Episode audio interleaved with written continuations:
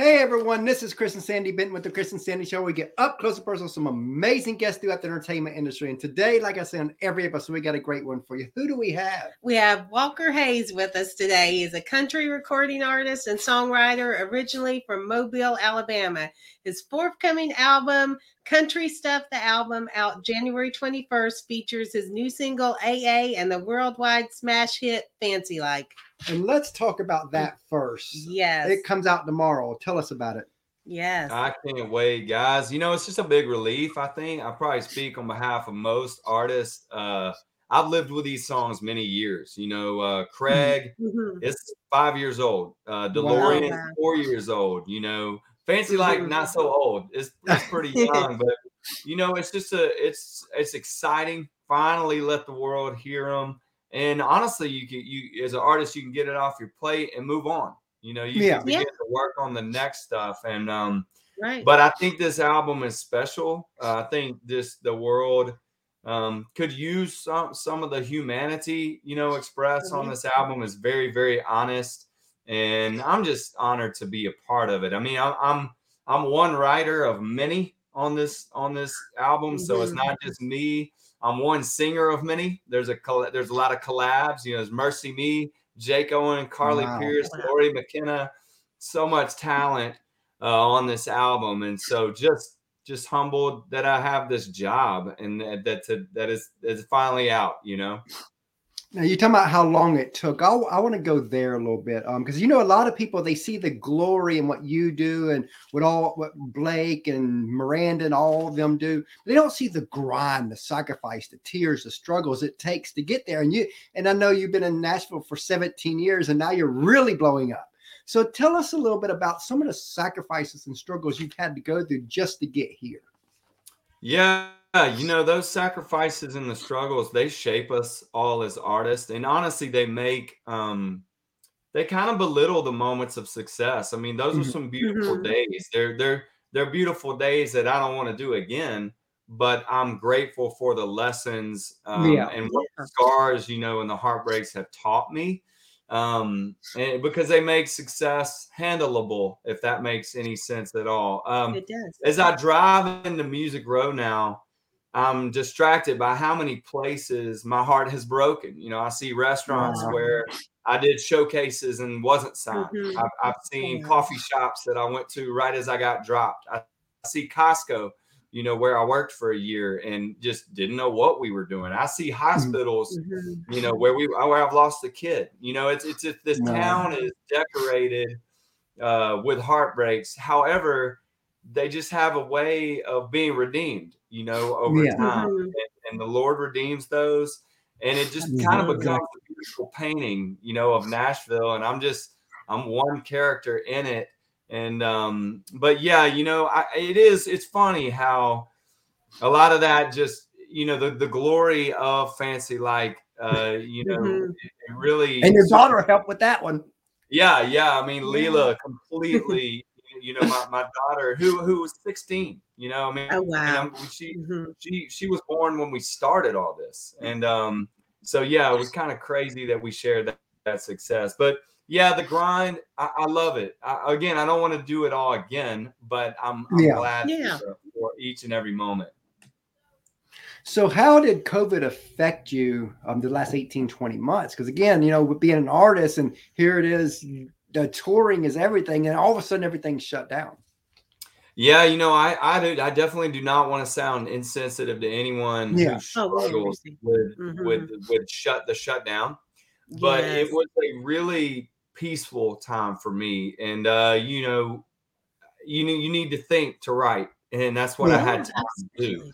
I also was just home with my kids for a year and a half, which they'll never forget that. You know, they'll be my age one day telling their kids about how one day their dad didn't leave for a year. You know, and that's unheard of. You know, in my childhood.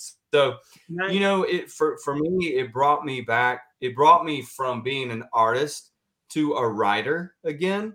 And I think that was a really healthy time for me. You know, that's where Fancy Like came from, is hanging with my family and going to Applebee's And we love Applebee's. Well, I really, you know, I'm not sure if the pandemic hadn't happened, I'm not sure we're having this conversation right now. Yeah. Well, we probably wouldn't be having a conversation either because we launched this show January of 2020. Oh, wow. So a couple months before COVID, our original plan was maybe 100 interviews first year. We thought if we could do that, be a great foundation. Yeah. And then COVID happens and I'm watching everything get shut down. I was like, you know what? We need to step it up because everybody needs to talk now. Everybody's got time to talk. Yeah. So because of that, that first year we did over 300 interviews and we're over 500 now. Wow. Yeah. So you guys can relate. Yeah. Absolutely. So and again, I don't believe we would be still doing the show. I really believe that we would have crashed and burned if the pandemic didn't happen. Silver lining for us, definitely. Right. That's great. So, you know, a lot of people would ask, when did you know you wanted to do music? But I like to go deeper than that. When did it actually click that you're like, wow, this could be a career for me? You know, I was late in the game. I was 23 years old. I was selling real estate with my dad. And my dad actually got me a gig at a bar in Mobile. And I didn't want the gig. I had stage fright. You know, he believed in me. And I was like, Dad, thank you. But that's not an ambition of mine. You know, I don't want to get up by myself, you know, and play the guitar. But I did the gig. And that night I knew. I mean, that night it was a terrible gig. I played the same four songs over and over for an hour, and I didn't make any money, but I felt something that I'd never felt before. And I don't think my dad intended, you know, on me changing paths quite so drastically, you know, but I took a hard turn to Nashville. I mean, I called my fiance, Lainey, my wife. Now I called her that night and said, you know, would you cool if we moved to Nashville? And wow, it was crazy. But that was the moment I said, I want to do this every day. Now your song AA has a deeper meaning. I understand it because I'm 14 years sober now. Yeah. So tell us about that. Yeah. I'm 6 years sober. Congrats on 14. That's amazing. You know, the initial thought, it was completely said on a whim. A buddy of mine, actually my co-writer Luke Laird, he said, "Man, how you doing since Fancy Like blew up? What's going down?" And I said, "Man, I'm just trying to stay out of AA." And you know, success, it's awesome, but it's a lot of ripples. You know, it actually reminds me of tragedy, like the way it has affected me. Mm-hmm.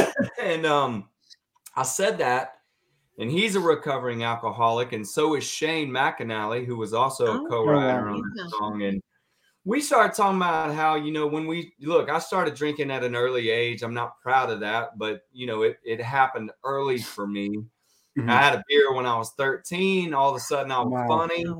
I was brave, and it changed my life. I said, I need that every day. I need that every weekend, you know?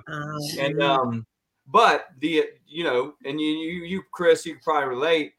The end goal was to not go to rehab. You know, it wasn't like I picked up that beer thinking, oh, one day I will need AA. And so that's what the song means. You know, it's kind of a list of things that we really, there are only so much in our control, you know, being a great dad. I can be a wonderful dad, but that doesn't mean my kids aren't going to mess up, you know? Yeah. And the same with being a husband. Like I can be the husband my wife deserves for a few minutes, but I'm weak. I'm messed up. I'm not flawless. And so I'm going to let her down. And she married up. And, you know, and so to me, that song is just about embracing the things that we can only do our best. And then we got to rely on the Lord for really all of it. And, and so, yeah, that's what that song is about. It kind of sounds lighter than that, but I think if you really analyze the lyrics, it's a pretty deep song. Exactly. Mm-hmm. Now, you know, a lot of people, they see you, but they don't see the teams behind you. In our opinion, teams never get love. They don't. On our show, they get love. So take a few moments Just tell us about the team that helps you be who you are. And while you're talking about that, we always bring our third co-host, our 10-year-old. So Sandy's going to go get him. And by the way, he is a huge fan. He plays your music every day. He loves AA and Fancy Like. I'll go get him. That's awesome. That's awesome. Tell us about your team. Great question, though. So I'm on a label called Monument, and I write songs for a company called Smack Publishing. And these teams have believed in me relentlessly. They basically plucked me from Costco. Shane McAnally did that. I met him in a Smoothie King, and he's been believing in me ever since. And it hasn't made sense for him to believe in me. Nothing I do fits a mold or is one thing. I'm very hard to package up, but he appreciates that. And I think he always knew that when the world gets it, it's going to pop big. And so Fancy was right. He was. And, I think Fancy Like, that's to me, that's what means the most about it, is that it finally points to that team and says, you guys knew and you never stopped and you always believed in me. You always had my back. And I'm so glad they get to finally celebrate their belief in me. Wow. What's up? That. Oh, hi, Walker Hayes. So what's your favorite food? I mean, not food. I mean, TV show. My favorite TV show is probably The Office, man. Of all time, I will have to say The Office. But my kids and I, we equally share an we both love Saved by the Bell. Ah, that's a good one. What's your Mine is SpongeBob. SpongeBob? Okay, man. I love SpongeBob. Yeah. My son, actually, Baylor, he customizes shoes. Like, he'll find blank white shoes. And he did a SpongeBob version. I'll have to show that to you. Yes. Is that cool? Yeah. All right. So what's your favorite movie? Oh, my goodness. That's a hard one.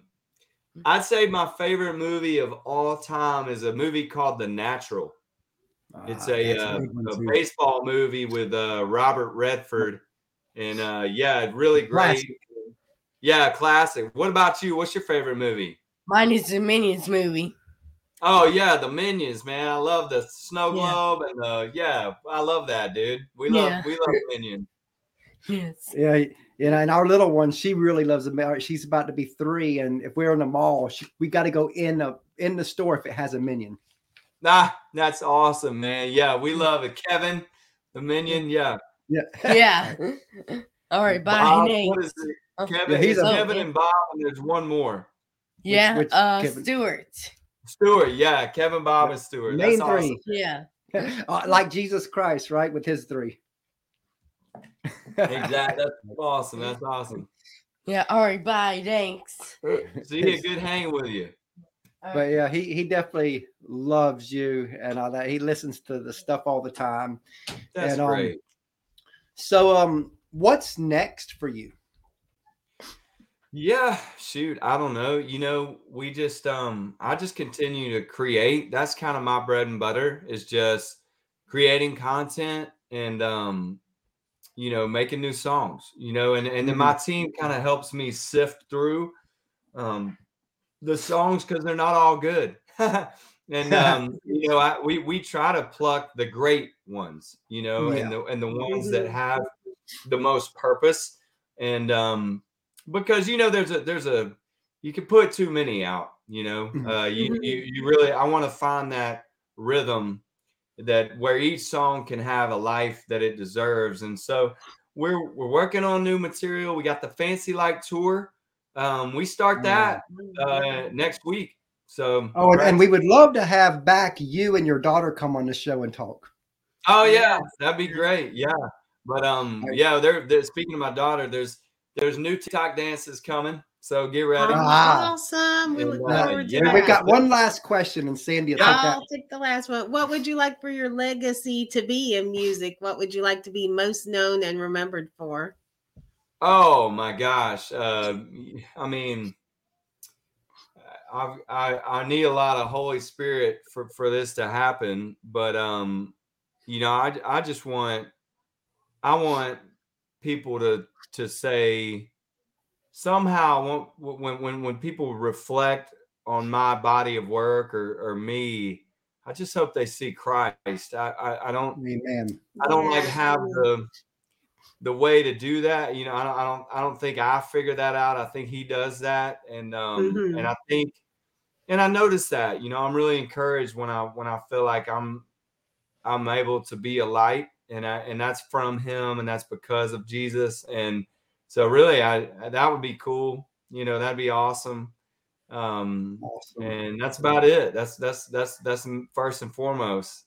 So tell everybody where they can find your album tomorrow. Yes. Yeah, it's everywhere. I mean, it's all over the place. I mean, anywhere you can stream it, it'll be there. Country Stuff, the album, iTunes, Amazon Music, all the good places, wherever you get music. And yeah, please just go listen to the new version of Craig with Mercy Me.